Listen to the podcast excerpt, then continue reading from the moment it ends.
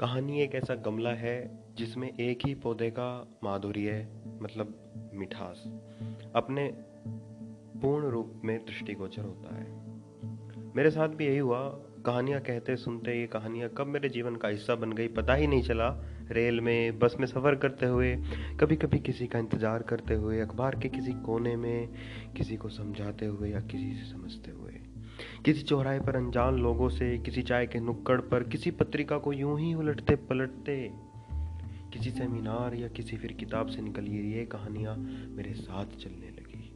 जब कभी हौसला टूटा या रिश्तों की गर्माहट कम हुई तो इनमें से ही किसी ने मेरा हाथ थाम लिया। यह कहानी संग्रह भी कुछ ऐसा ही है। तो शुरुआत करते हैं दूसरी कहानी के साथ, सत्य और उपयोगी। प्राचीन यूनान में सुकरात को महान ज्ञानी माना जाता था। एक दिन उनकी जान पहचान का एक व्यक्ति मिला और बोला, क्या आप जानते हैं कि मैंने आपके एक दोस्त के बारे में क्या सुना? सुकरात ने कहा, एक मिनट रुको। तुम्हारे कुछ बताने से पहले मैं चाहता हूँ कि तुम एक छोटी सी परीक्षा पास कर लो। इन तीन कसौटियों पर परखने को परीक्षा कहते हैं। तीन कसौटियों को परखना? अजनबी ने कहा हाँ। सही सुना तुमने, सुकरात ने बोलना जारी रखा, इससे पहले कि तुम मेरे दोस्त के बारे में कुछ बताओ अच्छा होगा कि हम कुछ समय लें और जो तुम कहने जा रहे हो, उसे परख लें। इसलिए मैं तुम, मैं तुमको तीन कसौटियों पर परखने की परीक्षा कहता हूँ। पहली कसौटी पर परखना है सत्य क्या तुम पूरी तरह आश्वत हो कि जो तुम कहने जा रहे हो सत्य है? व्यक्ति बोला, नहीं।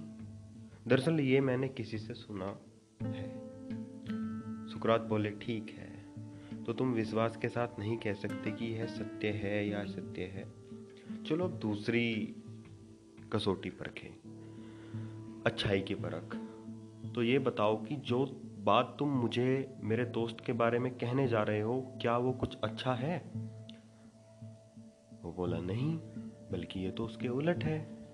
तो सुकरात ने कहा तो तुम मुझे कुछ बुरा बताने वाले हो, लेकिन तुम आश्वत नहीं हो कि वो सत्य है या कोई बात नहीं। तुम अभी भी परीक्षा पास कर सकते हो, अभी भी एक कसौटी परखने से बची हुई है। उपयोगिता की परख। मेरे दोस्त के बारे में जो तुम बताने वाले हो, क्या वो मेरे लिए उपयोगी है? वो बोला हम्म कुछ खास नहीं है। अच्छा। सुकरात ने अपनी बात पूरी की और बोले, यदि जो तुम बताने वाले हो, ना वो सत्य है, ना ही अच्छा है और ना ही उपयोगी तो उसे सुनने का क्या लाभ है?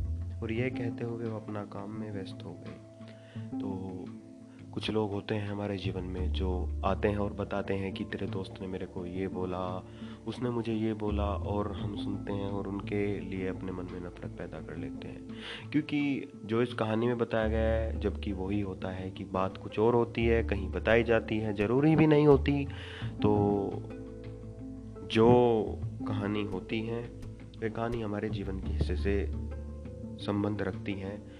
तो हमेशा परखें कि जो आपको कोई बताने जा रहा है या आप सुन रहे हैं, वो सत्य और उपयोगी होना चाहिए। अगर वो सत्य और उपयोगी नहीं है तो आप उसे छोड़कर अपने काम में व्यस्तता जारी रखिए। धन्यवाद।